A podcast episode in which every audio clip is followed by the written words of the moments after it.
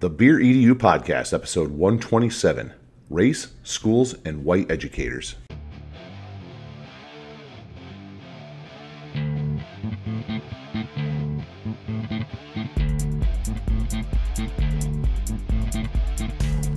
Welcome to the Beer EDU Podcast, the podcast for educators that love to learn and share ideas with fellow educators over beers, with your hosts, Kyle Anderson and Ben Dixon. Hey, How are you, Ben, how you doing, buddy? I am good. This is another episode of the Beer EDU podcast. This is episode zero one two seven. Correct. I'm still going to add the zero on there. Yeah, you might as well. You did it for the first hundred episodes. Yeah. You might as well keep doing it. So, So yeah, yeah, so- what- we should introduce ourselves. we we should do that because you never know. There might be a first timer listening here. That's so, true. That's true. so I will go first then. So I am Kyle Anderson. I am a special ed teacher in Las Vegas, Nevada. You can follow me on Twitter at Anderson EdTech. I'm also on Instagram at the same handle.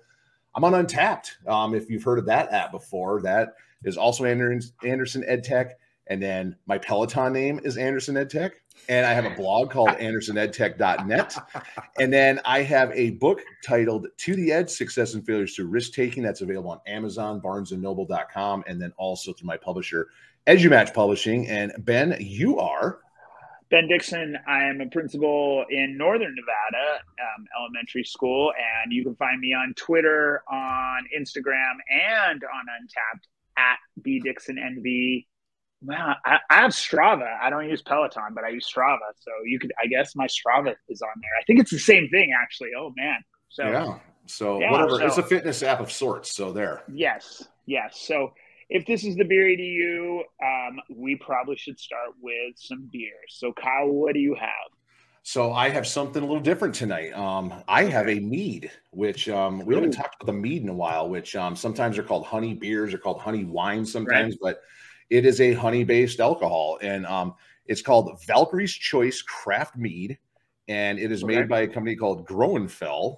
I'm trying to Cool. find where this place is at. It is in Vermont, so um, so it is an East Coast one. So 6.9% ABV. Uh, meads do not have hops added, so it is zero IBU. Um, it's smooth. It's a little dry. It's got a slight twinge, I guess if that's a word of sweetness, but not a lot. So nice, easy drinker. I'm not sure if I'd call it a lawnmower beer, but uh, Yeah. you know something that's easy going, especially when it's warm, and it is starting to get warmer Okay. here in Las Vegas. Uh, I believe today is in the high 80s, so it is starting to warm up a little bit. True. Um, but um, you have something that well, surprise. I, I- think you I- have an IPA. No, so well, it's okay? Yeah, so it's Sierra Nevada. There's a shocker, and it's an IPA, but it's the Big Little Thing IPA. And I like went through, and I'd never had. Okay, I've had it, but I've never checked in on Untappd with it, and it is uh it's a nine percent ABV, forty five IBU. So it is definitely it's bigger than the Hazy Little Thing IPA. Um, you know, it is it is full hops. I mean, not this is not a lawnmower beer. Um, so yeah, I I had one uh, when we're recording this. I just got back this weekend. My son moved to San Francisco, so as part of the uh, the payment for me moving him, uh, we went to a baseball game, went to a Giants game, and I had it there. And I, I'm shocked that I'd never had this one. So no, it was it's solid. It's Oh, I thought one. you were about to say he paid you in beer, like when you used to help people move, you got paid in beer. I thought No. your son paid you in beer. No, I paid for the tickets and the food. My wife and I, and the beer, and I believe we bought him groceries. So hey, you know, he's Yeah, adulting well, he's moving into a new city on his own. He he's needs a he's help. living in a new place, and he has a two bedroom. So trust me, I'm I'm gonna get paid back. I'm not concerned about it. So Yeah, there we you don't have to pay for a hotel in San Francisco anymore. Nope, that's all I really care. Yeah, exactly. Yeah, He's he's adulting, so it's all good. there you go.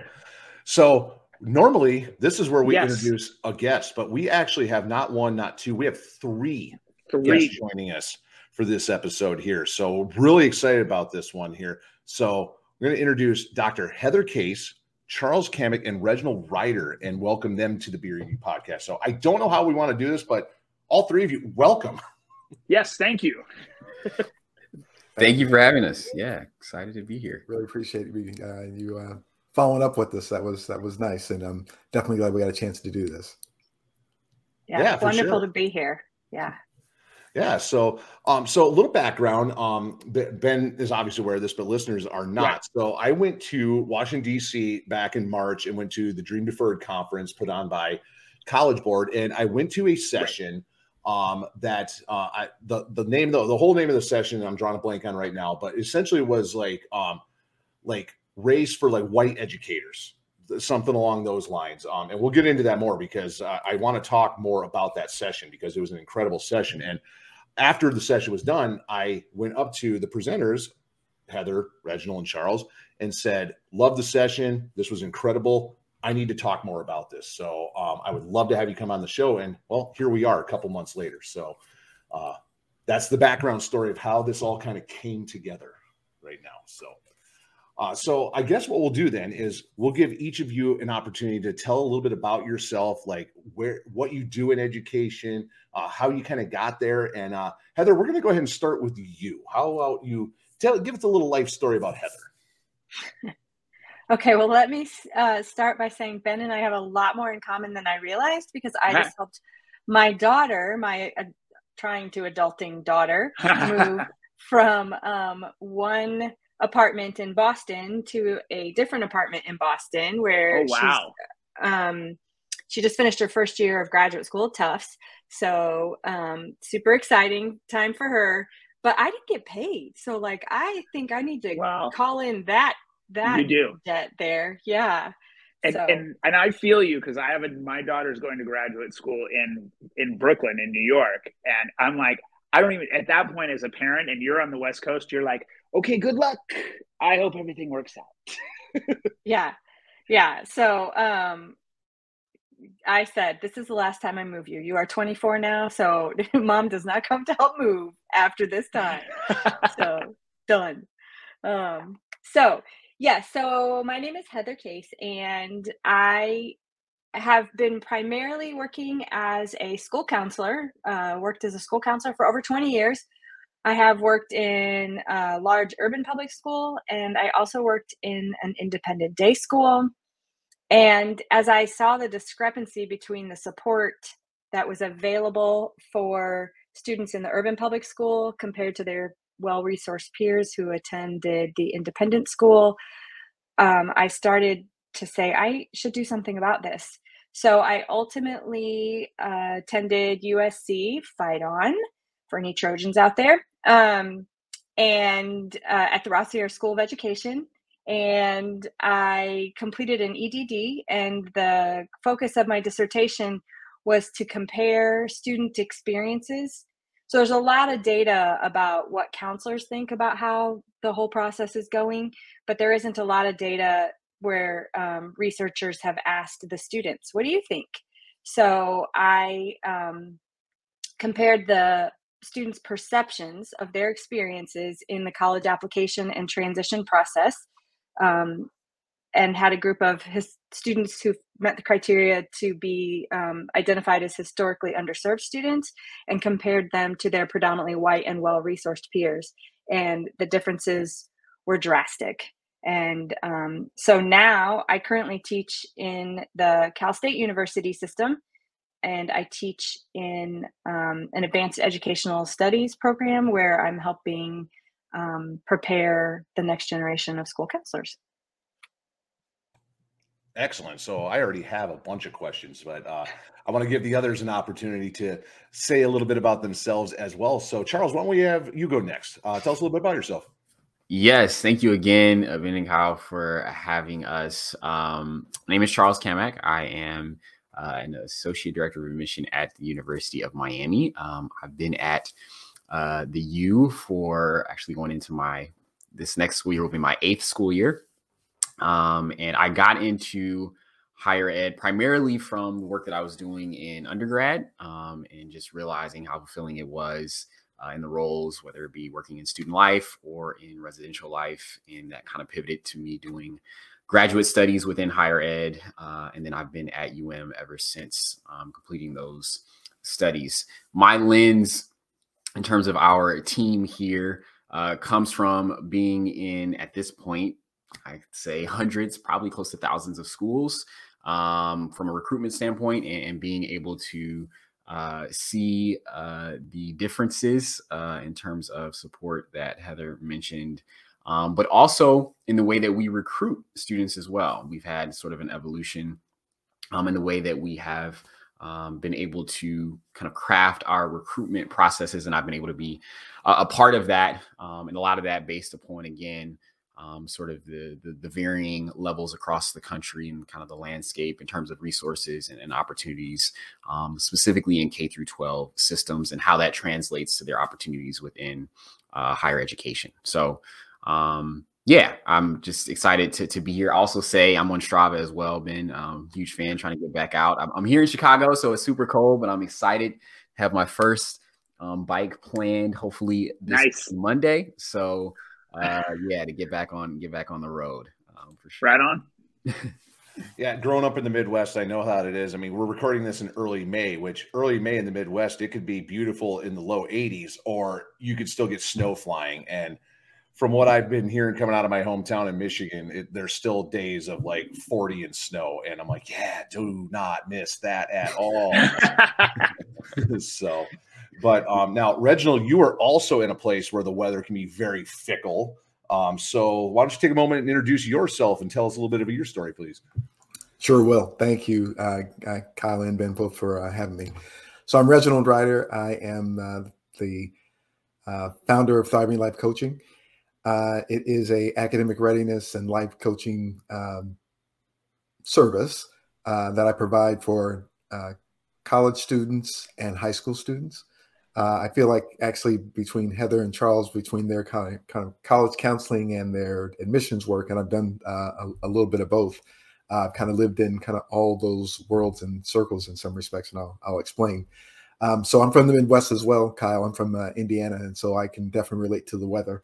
Uh, not in Indiana, but in other places that I've lived, I've actually seen snow in New York on Mother's Day. So anything's possible for for what it's worth.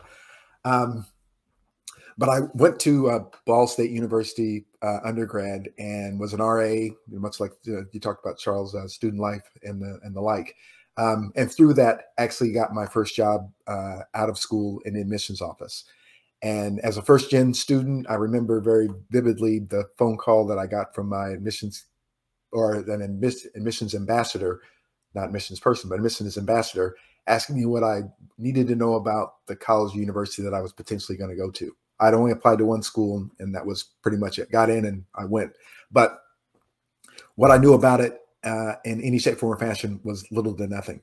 So when I graduated from from school and I started working in the admissions office as a first gen student, I thought the last thing I want to do is have someone have the kind of experience I had going into an admissions process and then ultimately into um, into school because that transition was pretty was, was pretty steep in a lot of respects. Um, you know, fortunately, I didn't do horrible as a student, and so that's not necessarily it. But to say that I wasn't at my full potential, I could easily say that. Um, so from there, I worked in. Uh, I've worked in several different admissions uh, offices and student services roles for the last, uh, I guess, I'd say 30 years now. It's hard to believe, but been 30 years. Uh, and in doing so, I've been on the other side of the coin. So the students come in or they you know spend all this money to kind of get in but then they don't know what they're doing when they get there and so my role was to basically kind of help them through that process and so in shepherding students in that way in that manner aside from my own anecdotes and my own um, situations and processes i learned how to kind of do that. And so i kind of planted that seed with other students. And so it kind of resonated. I went back to school and got my master's at uh, James Madison University in their college student personnel administration, and been working kind of ever since. So, um, not to belabor it, but the, the, schools that I worked at have been uh, Ball State University, Butler University in Indianapolis, uh, Allegheny College in uh, Pennsylvania, uh, Cornell University in uh, Ithaca, New York, and then I did a K through 12 kind of stint um, outside of that I currently work in uh, with a ed tech company, and we partner, ironically enough, with USC, which is how I met Heather. Um, I was her student success okay. advisor um, as she um, went through the, the three year program at USC, and uh, in the process of doing that kind of work, I also am an adjunct faculty member at Northern Virginia Community College. So I'm kind of bringing all these skills together okay. in one respect or another. Um, but what I do basically is help students figure out the transition so that they can do it as productively as they possibly can with the return on investments from parents and scholarships and other things as well. And hopefully uh, carry those same skills into you know career and adulting as i guess as we were as we're calling it uh this this past uh 10 few minutes or so. Um so that's that's that's my background. Oh and last thing i will say is that um or two things. One it it led to writing a book about the whole experience of what a student goes through. The name of the book is called Pass, passing the baton a guide and memoir of college success so it's my story and kind of anecdotally my helping students do the very thing that I didn't know how to do. Um, and I don't think anybody else mentioned it, but I uh, like there's uh, I'm a Blue Moon fan, so Blue Moon is my beer of choice, if you will. I don't have one right now, but I'll, I'll probably get one after this is all said and done. But I'm also I appreciate you saying, uh, Kyle, that you're a honey fan because there's a brew in Rochester, New York. It's called Honey Brown, beer. I think Honey Brown Blue Beer or Honey Brown Brew or something like that. I have had and it. it. It's great. good. Yes. Yes. I very, remember having good. that in college.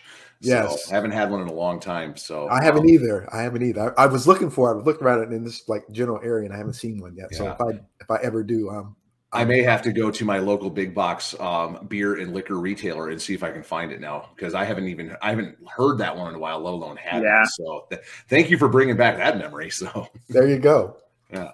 So well, I, I love all three of your stories. So, like, I mean, I yeah, having each of you on your own on an episode would be absolutely incredible as well because I just I love all of your backgrounds and where you're coming from, and then like how you kind of Voltron this together into this team that you have now. Where uh, I, and I can already tell like just like how each of you can play off of each other just based on your experiences, not only as students, but then also in the in the roles right. that you're in now. I mean, uh, Reginald, with the work that you're doing, helping kids transition into school through mm-hmm. that admissions process.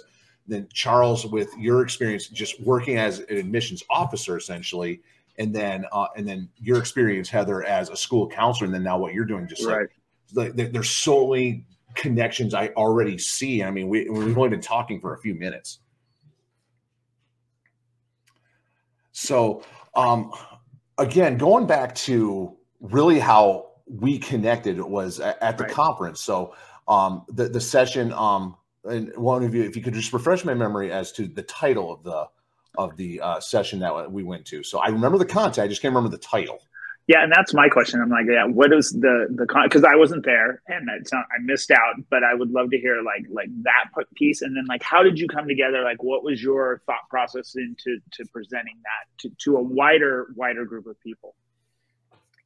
Yeah, so the title of the session was how white educators can support historically underserved students. So um, I find that um, you know, I personally have had to do a lot of work.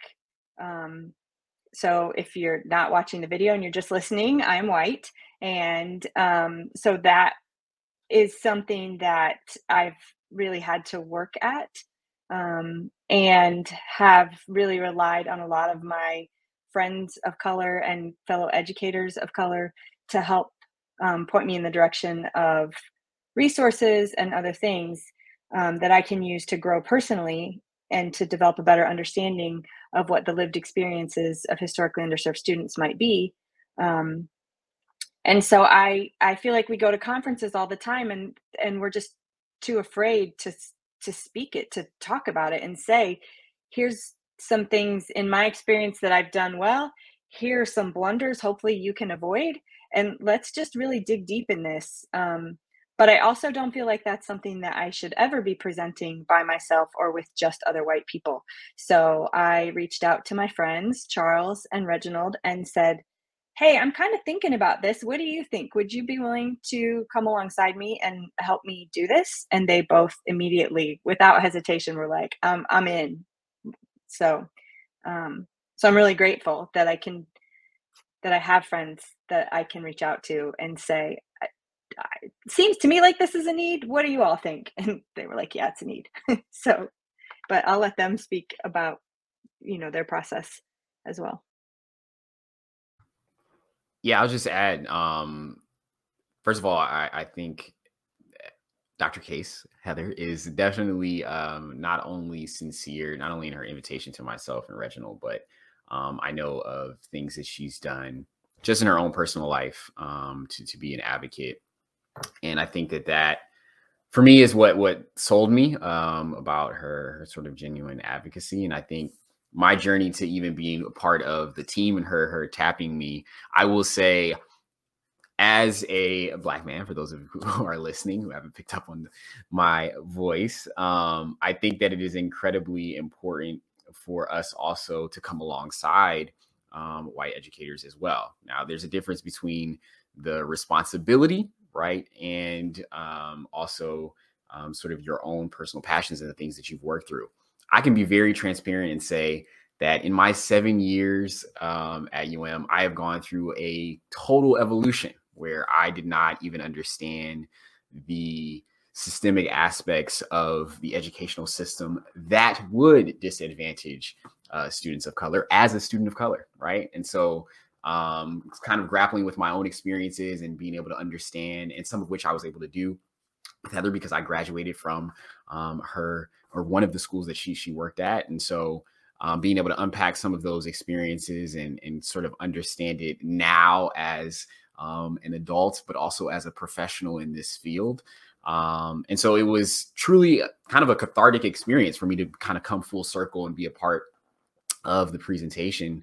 Um, because, like you said, Kyle, I've been able to, yes, are all our stories sort of mixed in in terms of the puzzle, but even for me personally, I've sat on many different sides of it now at this point to be able to see um, not only where I fit, but also where I maybe have been one of those students who was disadvantaged in the process. So um, that's kind of how, yeah, what I brought to the brought to the, the presentation.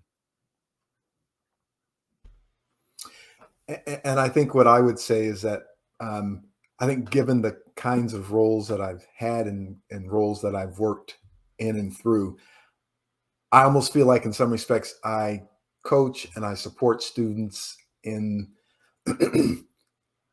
I think it's fair to say in a way that I wasn't necessarily treated myself. Um,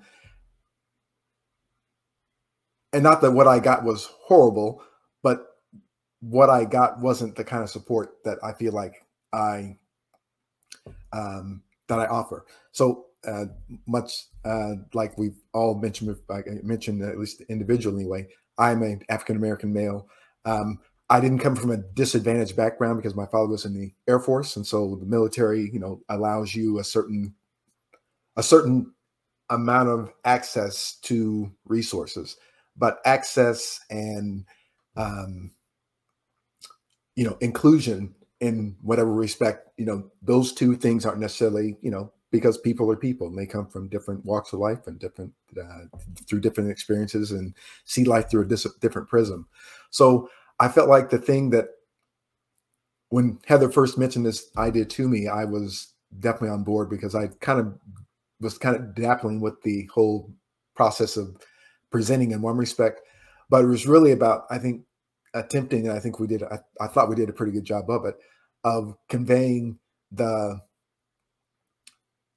the necessity for the connection and the necessity for the relationship. And so clearly Heather in um, uh, in her role, um, much you know, much to what I didn't know, but clearly can see, you know, was very committed to that, and so she she she counsels like she coaches like she, you know, so it's very much ingrained in kind of who she is, and so to me, the the piece that I kind of brought to this is that all of all of the various roles that I've been in they've really been about relationship. They've really been about a relationship with a person, and then that person kind of um, helping and shepherding and coaching and you know prodding in all the ways that you need to in order to make sure that they you know get what they need, even if they don't know what it is that they need.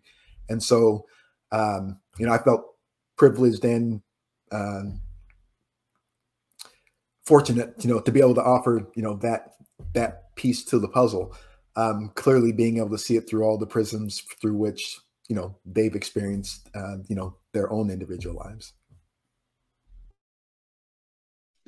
So, so kind of like thinking about this, and as someone who didn't attend your session, I, I just I'm curious. So, do you see like when kids are are going through this process or, or, young adults and they move into that like i feel like i feel like coming from a public education background kyle works in a high school i work in elementary and thinking about your role heather as a as a counselor we support kids we support kids and then do you see like okay now you're going to college and good luck. And i mean charles and, and reginald you're there to kind of support those students as they go through. But do you see that that is there a, is there a lack of support within schools or is that something that maybe students don't realize they have access to if you're talking from the k-12 side i think um,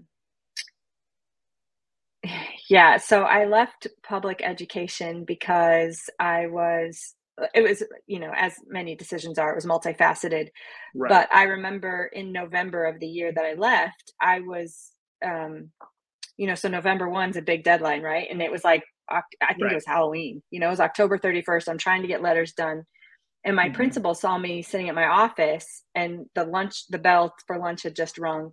And he was like, What are you doing? And I was like, Can you just give me two minutes? I just need to finish this letter. Um, and I, I promise I'll go to lunch duty. I promise, because I had lunch duty mm-hmm. every day. And um, he said, Letter for what? And I said, well, it's for an early decision application. Um, mm-hmm. And he said, you know what? The government does not pay us on how many students go to college. The government pays us on how many students actually graduate from high school. So I need you to be on lunch duty so that students don't get in a fight and get expelled. And uh. um, and so if you're going to write letters of recommendation, you need to do that on your own time. So I left and went and did my lunch duty. and on my own time that night, I got the letter done. Wow. But I came home that night and told my husband, I will fulfill my commitment for this year. I will, I, you know, I'll fulfill right. my contract, but I'm not going back there. I will work as a barista at Starbucks before I right. am complicit with a process that damages students. Mm-hmm. Um, so I don't know that it's and the first year I was there, I was responsible for 750 students. Like I, wow. I there's no way when relationships right. are so important, there's no way right. you can have a relationship with 750 kids that's meaningful. You know, I think of how many kids had the grades to go to college, but no one had ever talked to them about it. No one in their home knew right. about that. And so they just never applied because I couldn't find them because I couldn't get mm-hmm. to them right? Because I was so right. busy trying to make sure the kids at the bottom who didn't have enough credits to graduate were getting all the notices to their parents right. so that they couldn't like come back on the school. Um, so I think in public schools, and this is not to disparage public counselors, like I was a public school counselor for years, right?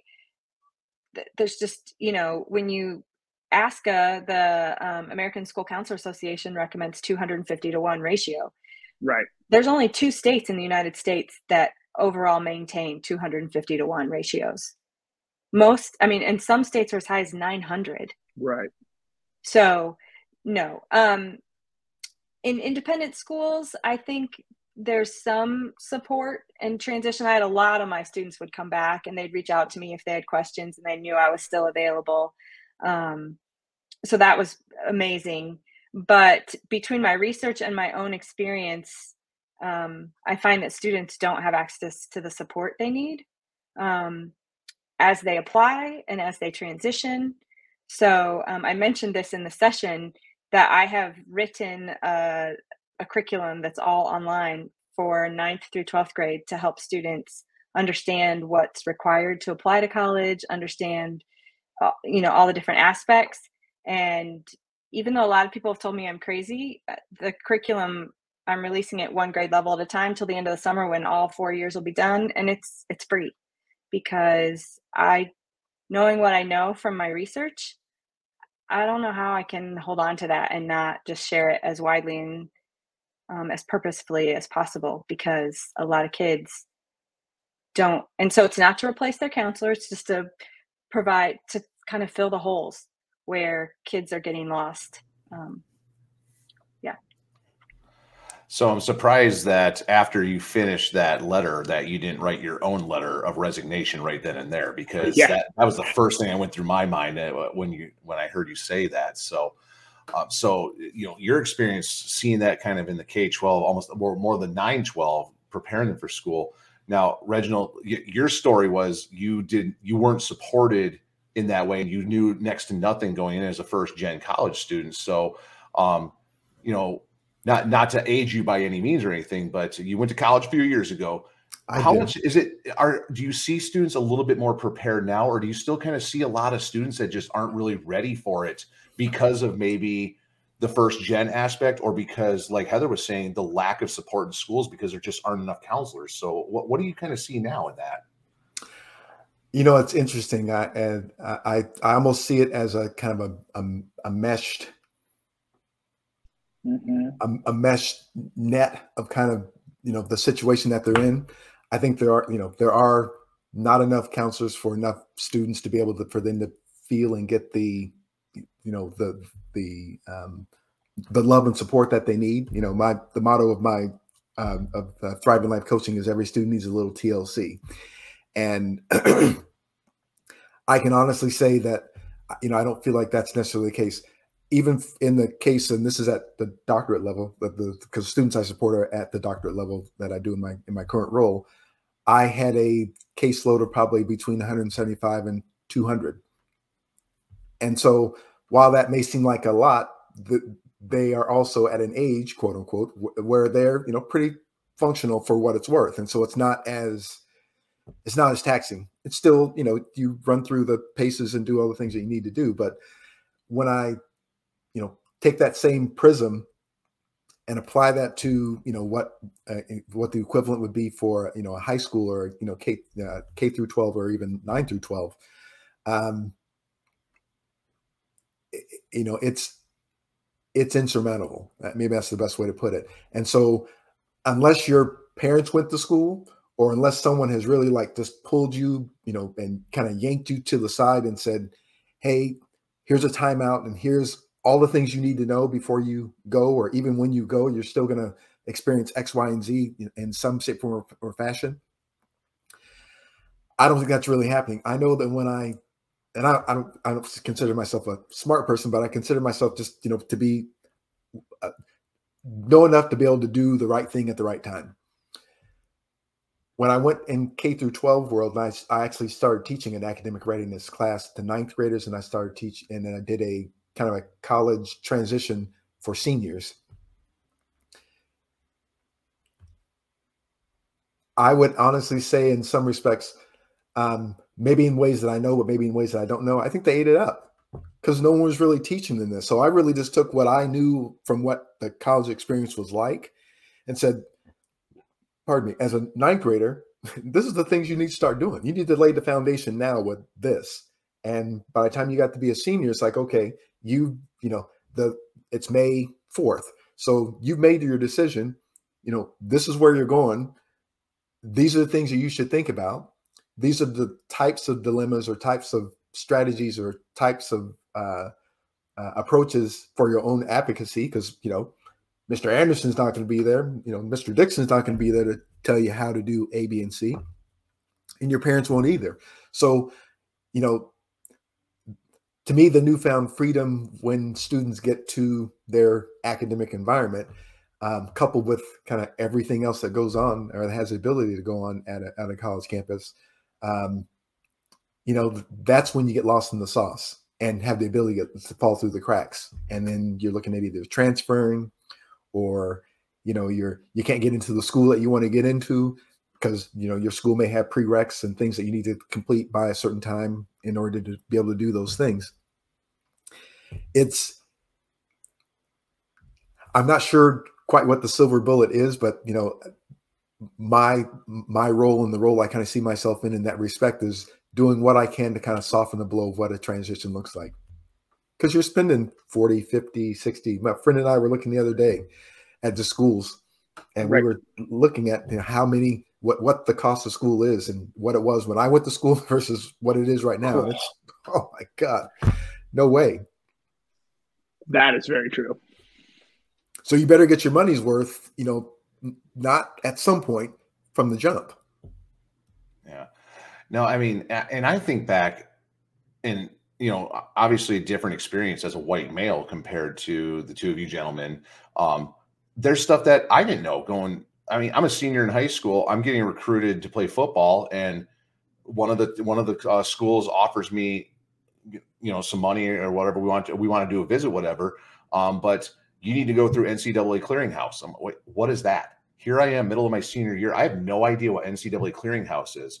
And I mean, and it's simple. All it is is like you just need to meet these requirements. And for the most part, anybody that graduates from high school is going to meet those requirements. But there is sometimes that extra math course or an extra science course you got to do. But again, I was middle of my senior year by the time I knew that in the process of applying to schools and being recruited and everything. So now Charles, I'm sure you have conversations like this with students when you're working, when you go to a school and work with students to to, to recruit them to come to the U. Um, you know, speaking of football and everything, very storied football school there. So, uh, so like, what what kind of experiences are you seeing, or like like the things that are coming up from the high schools that you're working with? Yeah, no, it's a great it's a great question. I think a couple of things. So we are, I'm privileged to work at a um, top 50 institution.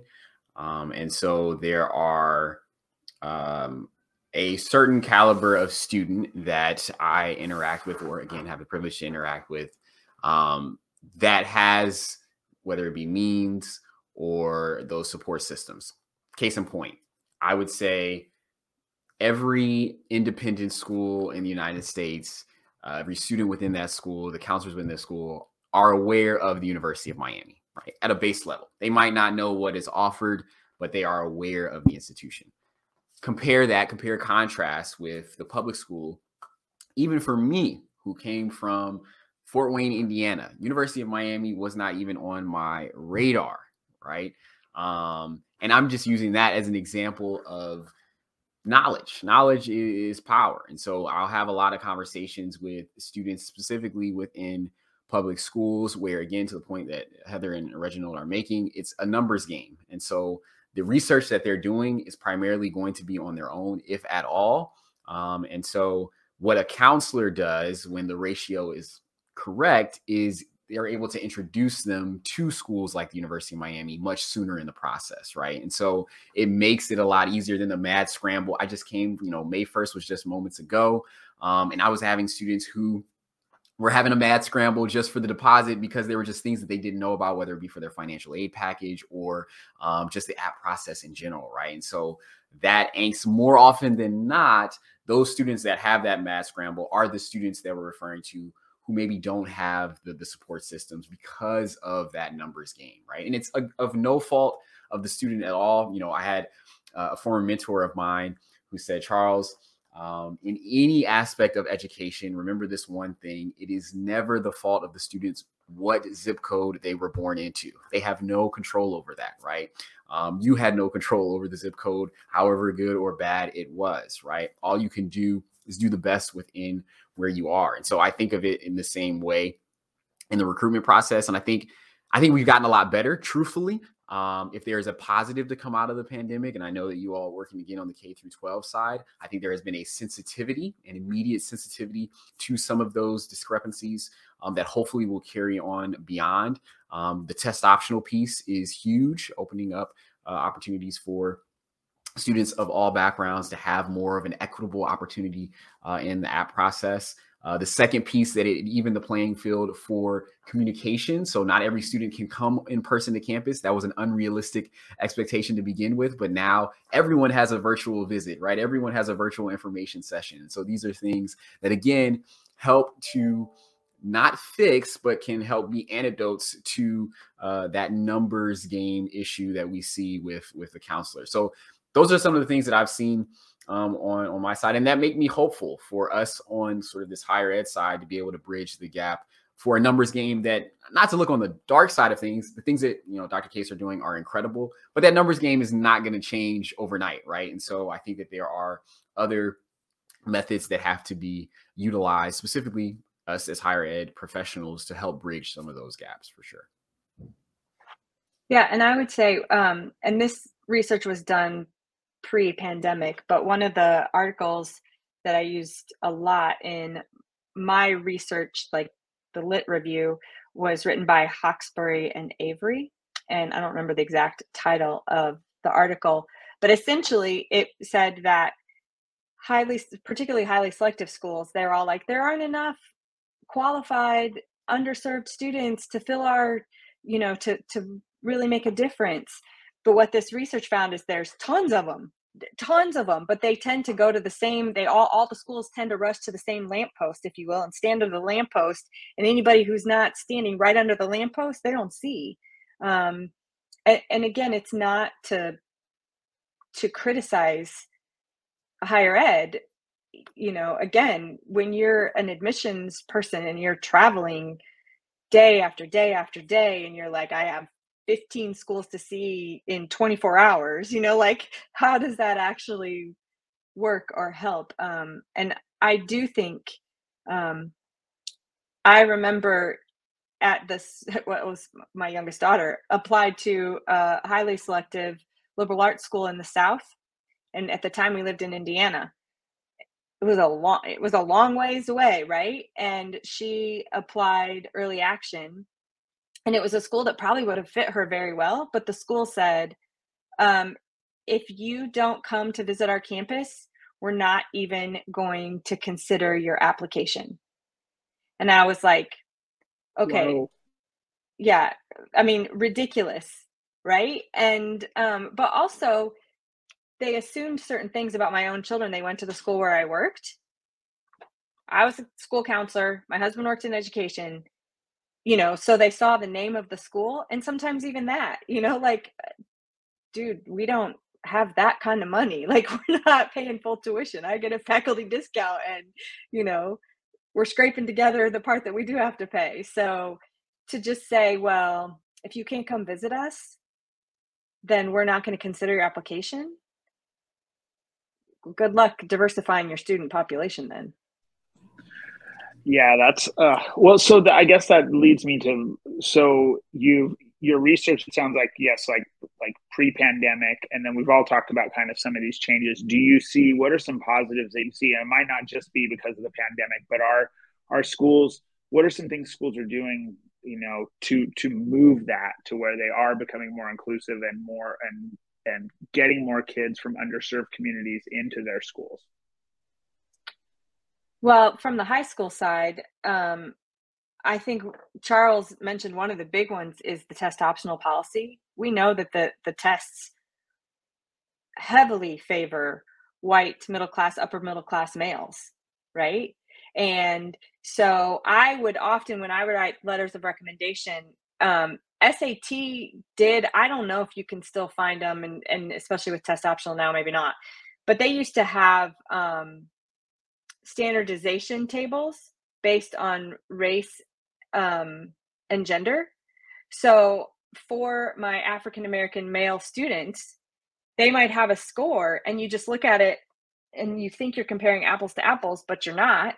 And so I would say this student's score actually places them at the 95th percentile for African American male students taking this test. Like I would put that in their letter of recommendation because a lot of I think a lot of people on the college side don't even know that, right? Like, I mean, some of them do, but some of them don't. You never know which one's going to be reading it and who's going to know it and who's not.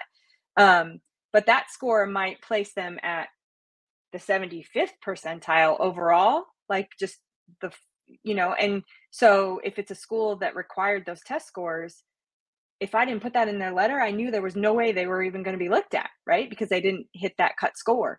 Um, so getting rid of those tests completely, I think has done wonders, you know, because students from historically underserved populations are lucky if they take the test once. They don't have test prep. They, you know, they're not like their peers who start taking it in 10th or 11th grade and take it six times to get the score they want or need. They're like, the SAT, what? I have to take the SAT? What is that? You know? So, um, I hope I'm hopeful that colleges and universities will continue to have the test optional policy. However, unfortunately, some of them it's test optional for admissions, but their scholarships are still based on those test scores. Like you must submit a test score to be considered for scholarships. Well, when you're talking about schools that cost sixty or seventy thousand dollars, it might as well be a million, right? Right.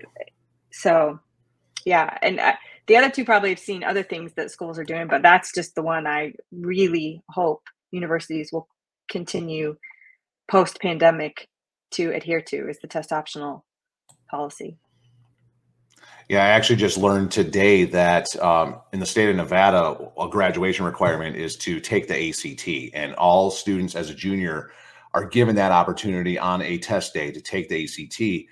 Uh, I we don't have any more details yet as to whether there's going to be a replacement, but we did learn that that test is no longer going to be a graduation requirement in the state of Nevada.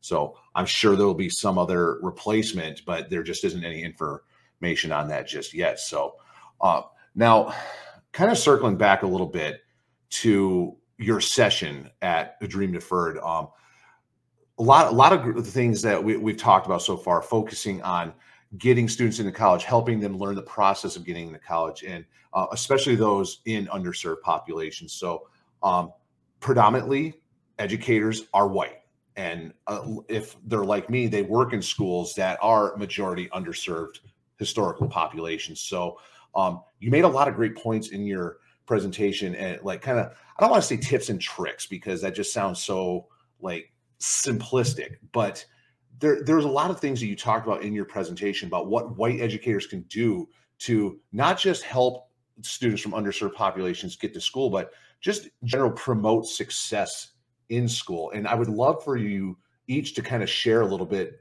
from your presentation um, to share with our listeners a little bit more because um, Heather, like you said in the very beginning, as a white educator, we have a lot to learn and a lot of work to do to help our students. And I would love to hear some more of those things, rehash some of those things that I had the privilege of hearing, but Ben and listeners did not. So, um, Charles, I think I'm gonna, I'm, gonna go to you first. Uh, I'm just kind of kind of give some of your thoughts to start. Yeah, I think the first thing that, that comes to my mind um, that we we kind of reviewed is this idea of empathy. Um, I think you know they always say um, there's the saying of sympathy uh, is putting on your shoes. Really, empathy is putting on someone else's, right? And so I think that it is incredibly important um, to come into it with a lens of of empathy. It's also crucial because uh, you mentioned Kyle. Yes, the pre- predominant um, educators are white within, especially within the K through 12 spaces. I would argue even within higher ed, right? Just in terms of a numbers game. Um, but even if we just make it more simple, we all have different lived experiences, right? And so, um, in order to be the best, even for me, um, manager of the direct reports that I have, to be um, the best father, uh, to be the best son. It's going to take a different approach in each of those circumstances, each of those relationships. And so, um, a lot of what we stressed um, during the presentation uh, is really taking an intentional approach to learning about uh, the population that you are supporting. Um, and so that can uh, mean a variety of different things. It can be understanding maybe some of the things that are going on within that community that might be um, stresses that they have outside of the classroom. Um, it might also be understanding the goals. We've talked a lot today, and I also want to be careful for our listeners um, about sort of uh, the college going process and preparing you know students for college. It very well might not be uh, in their I want to say not in their best interest, but it might not be in their minds to attend college for a myriad of reasons, right? And so being able to unearth the reasons behind that, right? Maybe there are some responsibilities that they have at home. Maybe they need to stay closer. Um, maybe getting a certification um, in a, a, career. You know, I'm I'm learning a lot even now about certifications for coding that students can get, and they'll make twice as much as I will make and not go to college at all, right? And so maybe those are the resources that they need to be um, sort of exposed to. Um, and so I think it's really understanding the population that you're serving through this lens of empathy. Um, and then the second thing I want to hear from my other colleagues as well um, is a an understanding of your particular role in the funnel, if you will. Um, I know that it is my duty, my responsibility. I take it as my responsibility um, to not just help students uh, gain a University of Miami education. But no, it's actually to help them make an informed process about their access to higher education in general. I just happen to be a representative for the University of Miami. Um, and so I think we all play a different role in uh, the funnel of education, if it will, um, and sort of having a clear understanding of what that is and how your particular role in that funnel will help that student move along, hopefully um, within uh, that trajectory, whatever that may be for for them. Awesome. Thank, thank you for that. Yeah, that's uh, no, all very important. And, and we have talked on this show several times about, um, uh, again, trying to tread softly here about how not every kid is cut for college. It may be for the variety of reasons you mentioned, but it also may be like maybe they're just a better hands-on kind of worker where welding or you know auto mechanic is a is a better career choice for them and like you said i could send a kid right now to one of the trade unions here in las vegas and they'll make uh, almost as much money as me as a 17 year veteran teacher just as an apprentice you know let alone before they even get their certifications so, right so no i so i, I appreciate um uh, as a college admissions uh, counselor kind of deal that you, you recognize that as well because you know sometimes there is that kind of push on college, but I feel that's uh, changing a lot um, over the, the years. Here. Well, and I think some kids some kids need a little bit of time. And I mean, you know, there's that discussion of the gap year and those kind of things, and that non-traditional. I mean, you know, my wife and I both had kids before we went to school. We were not on that track, but I mean, that's there are some other options, but making sure kids have that, I think that's there are some options there. Should you choose to do that, I think that's super powerful. Now, Heather, um, yeah, you you probably have some different things that you may want to touch on um, in your point of view from uh, from the the presentation and the work that you you're doing with your colleagues here. But the one word that stuck out to me, you, you mentioned this um, quite a while ago in our conversation here now, was relationships, and that's such a big piece of working with students, uh, regardless of background, um, as well. So I I have a feeling that you you feel very strongly about that too.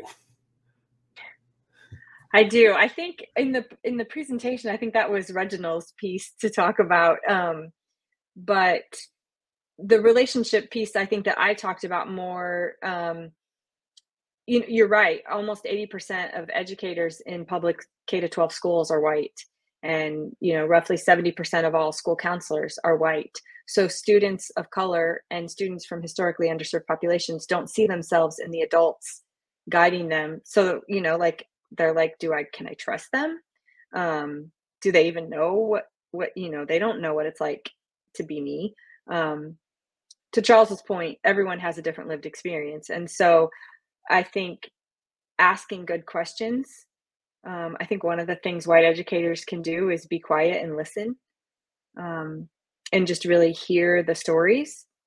Um, we talked a lot in that about becoming an al- becoming an ally and so, what that means to me is that um, I need to build sincere relationships with my peers, with my colleagues, um, with the students I serve, to take the time to hear their stories and understand what's impacting them and how it's impacting them, and find ways to amplify their voices, not to speak for them, but to amplify their voices and their stories with their permission.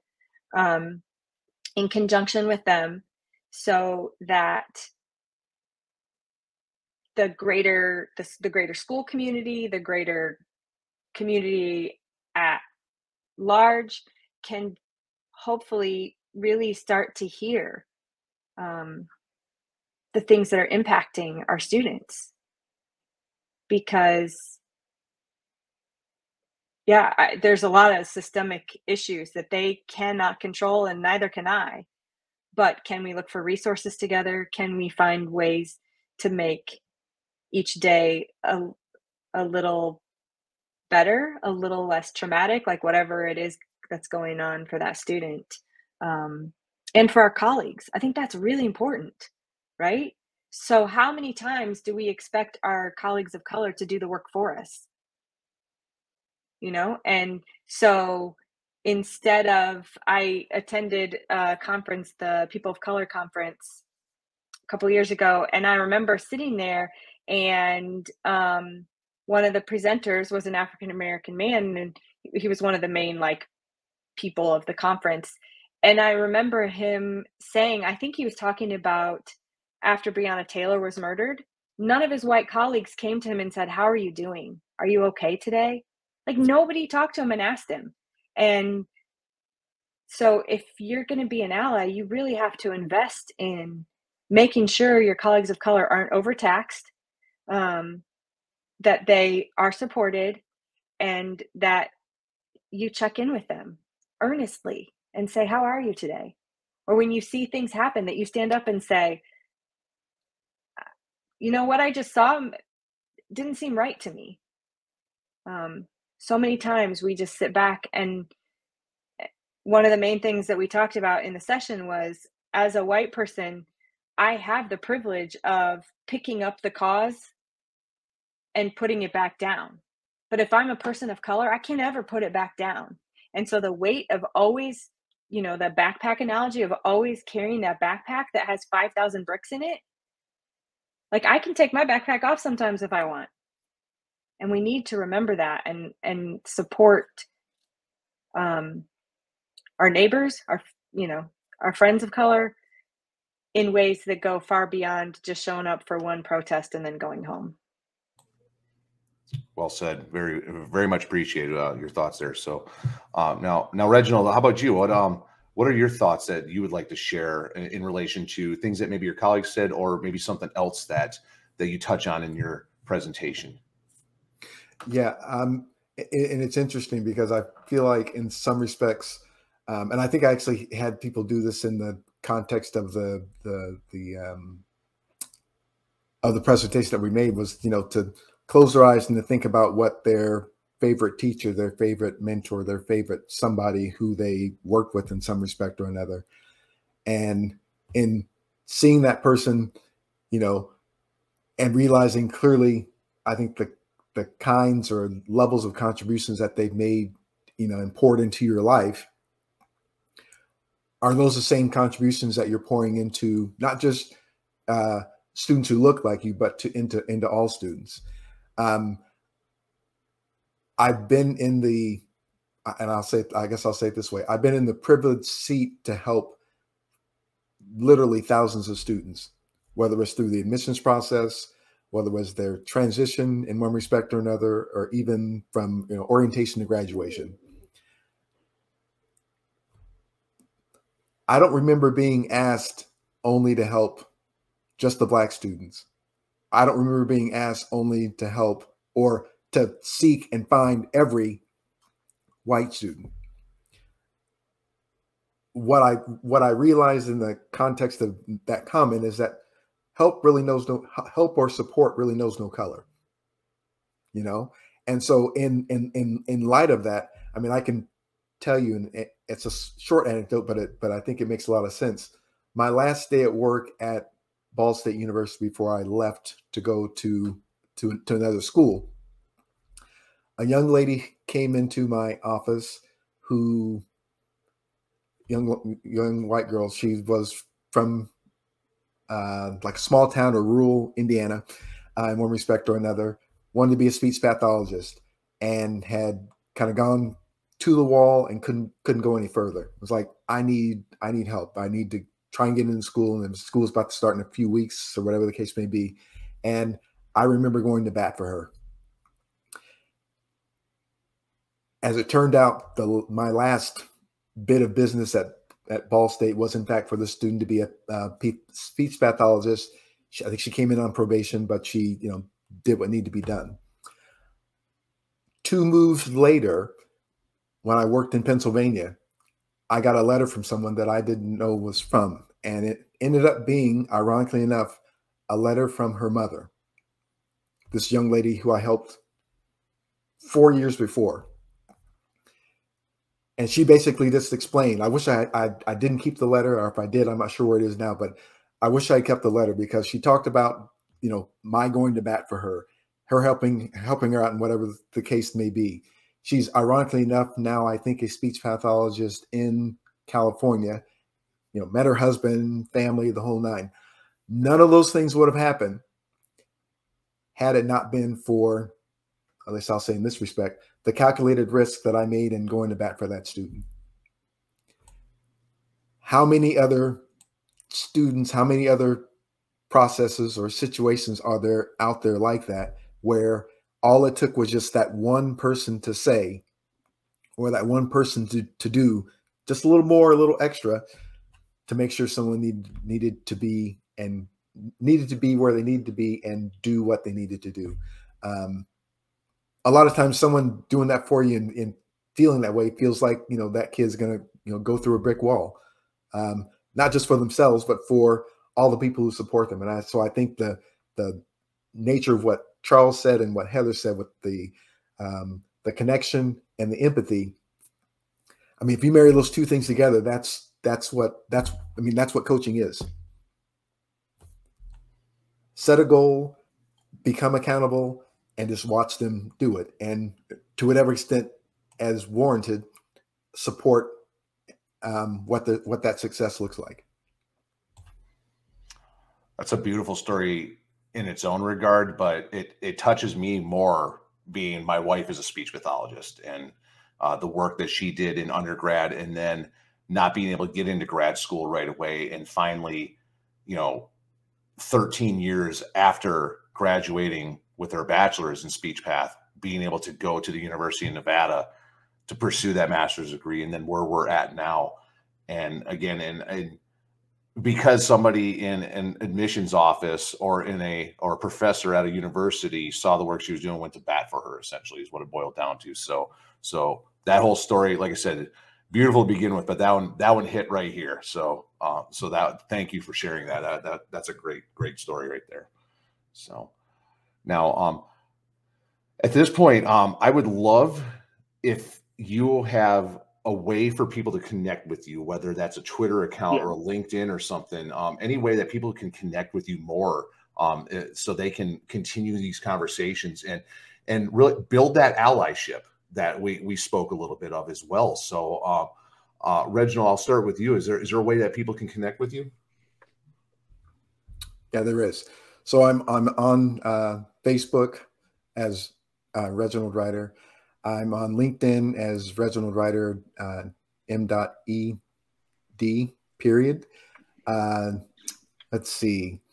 Um, I have a Instagram account. It's R R Y D E R for TLC. So it's basically the uh, uh, my name and the acronym for Thriving Life Coaching, um, or the number four, I should say.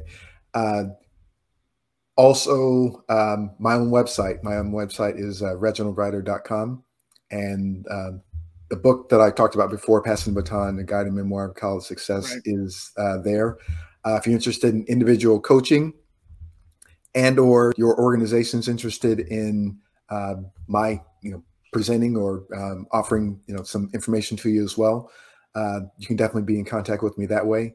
I'm in the process right now of developing a workbook that's going to go in tandem with the um, with the book so that the students have essentially an, a narrative of kind of hearing of what success looks like but then a template for them to be able to use for themselves uh, as well so hopefully if all goes as planned knock on wood that i'll have that ready by uh, by around the fall so uh, stay tuned but uh, thank you awesome we'll make sure to put that in the notes so heather how can people connect with you and and I'm excited about that free curriculum too. So share with us. Yeah, absolutely. So ninth grade is done. 10th grade is almost done.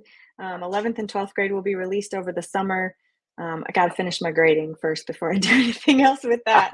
So there's that whole um, work thing, right? that work thing, dang it.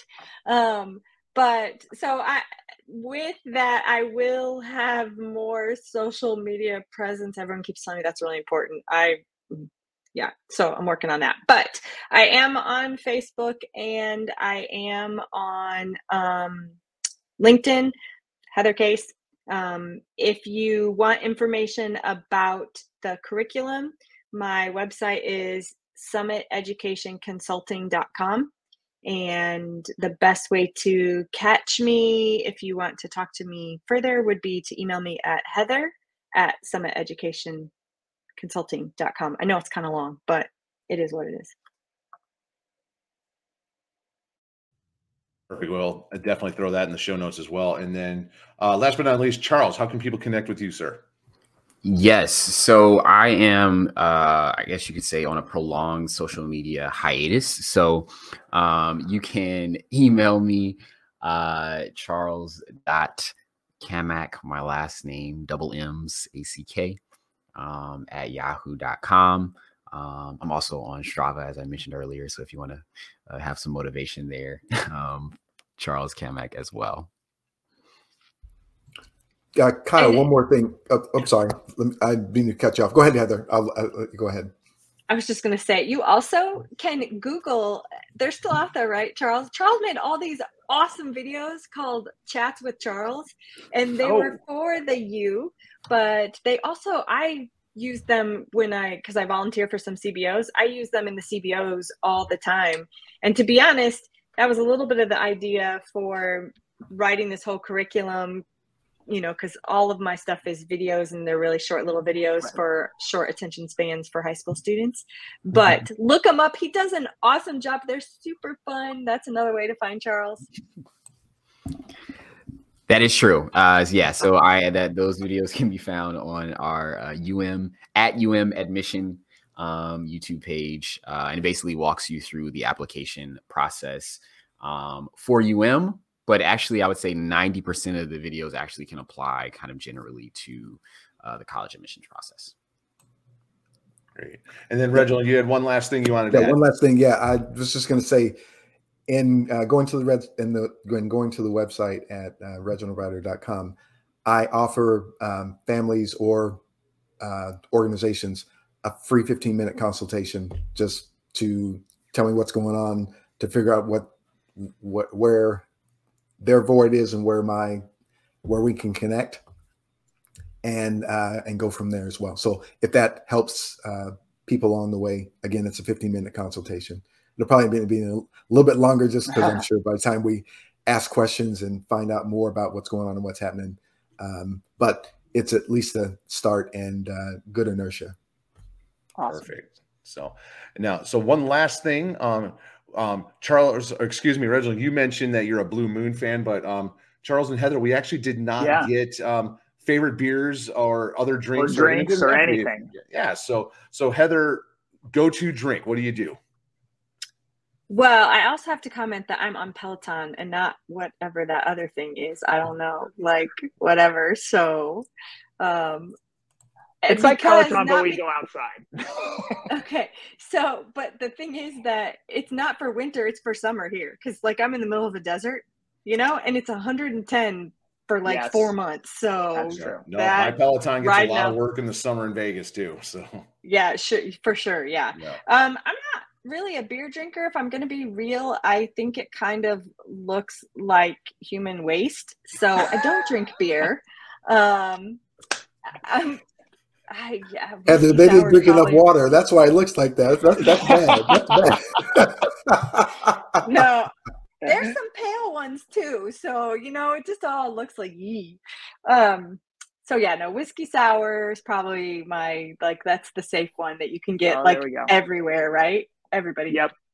has whiskey sour. That's, that's Sometimes the whiskey's better than others, though. See, that's funny you say that because Kyle and I have talked long conversations about a side podcast about our love of whiskey. So that's a We're definitely whiskey. So I fit in here today, then. Yeah, yeah, you're good. So um, I don't do the sours as much because you know those can get a little acidic. But uh, you put an old fashioned in front of me, well, we can have a conversation. So. There it is. And then Charles, how about you, right, sir? Charles. Yes, I, I, mean I hate to disappoint. I am not um, necessarily a drinker at all. But my go-to drink for sure, and actually what I'll probably go have right now is Martinelli's apple juice. The only sort of uh yeah, it's in that little unique jug, if those of you who are familiar with that. But yeah, that is my, Indeed. my go-to. No, and we do not Good discriminate choice. what people not drink or don't drink on this show. So we've had people come on here uh, drinking Dasani water. So we uh That's true. No, we do not discriminate. So but uh well, I cannot even begin yes to exalt enough thanks for the three of you joining us here today. This has been absolutely incredible. Well, and, I, and you guys, this is such a deep topic, and and I and I'd like to thank you for your work because I think this is something that really um, that needs to be out there to, to help support all educators with making sure that we're helping all students access, um, you know, higher ed should that be their choice. So thank you for that. Thank you for having us. Yeah, Yeah, really I enjoyed really- the conversation. This is fun. This is fun. You guys are great. Thank you. Yeah. Thank- And thank you for the work you're doing just to continue to amplify the message of supporting students, regardless of what their lived experience is. Yeah, so uh, absolutely. Kyle, Thank. I, I want to thank you, uh, especially and specifically because a lot of times, and I'll be honest with you, you know, people have said, you know, listen, you know, come to my co- podcast or come do this Right. or come do that, and you're like, okay, and then it's like, wow, what was that guy's name again? I don't remember who he was. He he said he was going to get in touch with me in like two weeks, and he, he never did. And you not only did, but you were able to work and accommodate our schedule for uh, us all to be together. So um, clearly, you, we made a we may have made an impact on you, but you clearly have Yeah. made an impact on all of us. You know, no, I appreciate that. Uh, again, uh, being able to work this out because, like I said, uh, going to your session, it was an incredible session. I'm like, this is a conversation needs to be deeper, and I think more Yes. people need to see it or hear it. Sure. So, uh, no, so again, thank you so very much. And then, listeners, we want you to keep this conversation going. We want you to share your thoughts on today's topics. You can do that by emailing us at info at beeredupodcast.com. You can tweet us at beeredupod. Uh, make sure you're using hashtag beeredupod when you do that. You can hit us up on our Facebook page at Beer EDU Podcast. It's all one word. You can follow us on Instagram at Beer EDU Pod. That's more of the fun one though, where we're posting beers that we're drinking. Yep. Um, you can subscribe to our YouTube channel at bit.ly slash beer edu YouTube, where you can watch our episodes as they are being recorded and interact with us. And then please leave us a review wherever you listen to your podcast so more can find the show and connect with us. And then, Ben, if you would like to be a guest Yep. on the Beer EDU podcast, what do you have to do? So just go to beeredupodcast.com. You click on that contact and subscription info link, and then you just complete that guest form. We'll get you in the queue. We want to hear from you. We want to talk about what you're passionate about in education. And then we would be remiss if we didn't thank some people who are helping out the Beer EDU podcast, first of which being School Rubric. They feature the Beer EDU podcast. So the mission of School Rubric is to help schools, educators, parents, and students tell their stories so that stakeholders can make the best choices about enrollment and staffing. So go to schoolrubric.org, find more great content from so many great educators all over the world. And then we are also very lucky to be part of the Codebreaker Podcast Network. So if you go to codebreakeredu.com, you can find so many amazing podcasts teachers talking teaching student centered world stem every day teachers on fire my ed tech life and the beeredu podcast so we're part of that we want to thank them and now is the part where kyle you have something for learn about so charles heather and reginald we'd love for you to stay a little bit kyle kyle's going to teach us something now so i'm curious what you got kyle Yeah. So, but real quick before we do that, speaking of School Rubric, uh, I Yeah. do have a quick shameless plug. Um, uh, School Rubric approached me a while back about writing for their Global Education Insights Ooh. magazine online, and um, the focus of the issue was teacher retention and um, like burnout and whatnot. So I wrote an article for them. So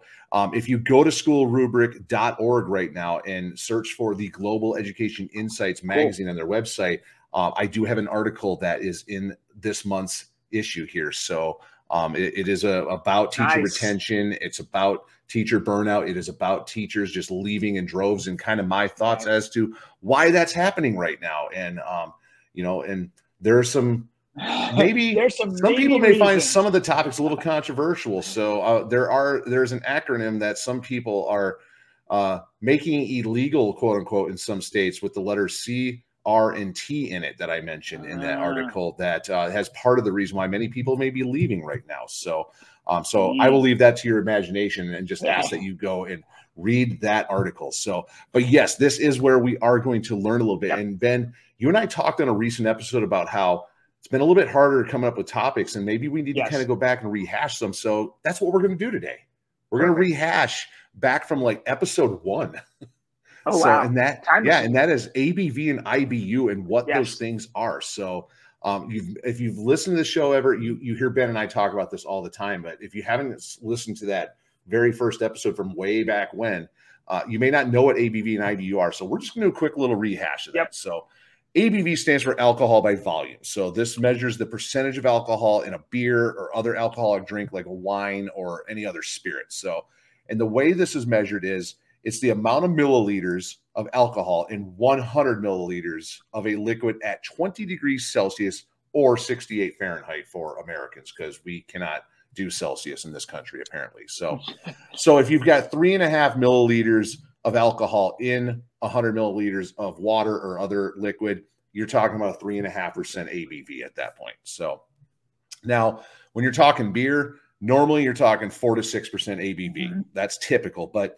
you've got styles that are higher or lower. So lambics that Ben, you and I have talked about how much we love our lambics. Those are like two and a half percent usually. yeah. So, but you can start getting into imperial stouts that can be in the high teens. Uh, one of my local breweries here in Las Vegas, they have a 17% imperial stout right now. So that one, you drink one of those and you're already buzzing a little. That's it. That's So- all you need. yeah, that's that. Yeah, it's a delicious beer, but yeah, you don't need more than one. I'll, I'll just leave it at that. Uh, so um, now IBU, on the other hand, the other Yes. one that you may hear us say, this stands for International Bitterness Units, and this is how you measure the bitterness that beer has from the hops. Now, it's not based on your perceived bitterness because uh, some people that are not beer drinkers, they might drink a Keystone Light and think that's the most bitter thing they've ever tasted. Whereas you and I, Ben, we could drink a 100 IBU uh, IPA and we're like, hey, that wasn't that bad. What are you talking No. about? So now, what it is, it's based not on the perceived bitterness, but the amount of acid that the hops in, gives the beer is how they measure that. So Mhm. now, typically, the scale goes from zero to 100, but you are starting to see beers that are going higher. Like I've seen 120 IBU IPAs at this point. So those are going to be ones that probably put a little hair on your back if you drink that Yeah. one. Those are those are going to be some bitter beers. I've never but- seen one that high, so that's Yeah. interesting. I would say the most common one that's at at 100 for sure is Sierra Nevada's Hoptimum. Yes, Their, their triple IPA. So Yep. Now your lower eight IBU styles tend to be like your lambics we mentioned, wheat beers, American Mm-hmm. lagers. Um, you get your mid-range ones that are like your pale ales, your porters, Mhm. uh, pilsners, and then your English style bitters are the more Mhm. mid-range ones. You start getting into the high-range ones with your stouts, your IPAs, and your barley Yep. wines. So the higher the number, the more intense the hop character is Yep. going to be in those. So, uh, so again, if you hadn't heard that first episode and was kind of wondering what are we talking about, here's your refresher right here. So hopefully that'll hold you over for a little while. Awesome. So yeah, we're gonna have to revisit some of those other ones we have. Yeah. So I mean, because there's ones. I mean, we've done the research on it, but even now I'm like, wait, what was that one again? Yep. I, am going to need to rehash a few of them myself. So because There it is. 127 episodes, we've done a lot to learn about segments. so, Kyle, right, well- Kyle does all the research. Let's just be honest. but in fairness, Ben, you do all the food pairing ones. So That's you're, true. you're the food. I like to eat. here. So what am Yeah. I saying? Yeah, So, well, I think 127 is about wrapped Yep. up, my friend. this is a wrap. Thanks again, Charles, Heather, and Reginald for being here, and and and we really appreciate getting the chance to talk to you. Great. Thank, Thank you you so so much. Yep. And then, listeners, as always, we thank you. And until next time, may the malts and the hops be with you. Right on.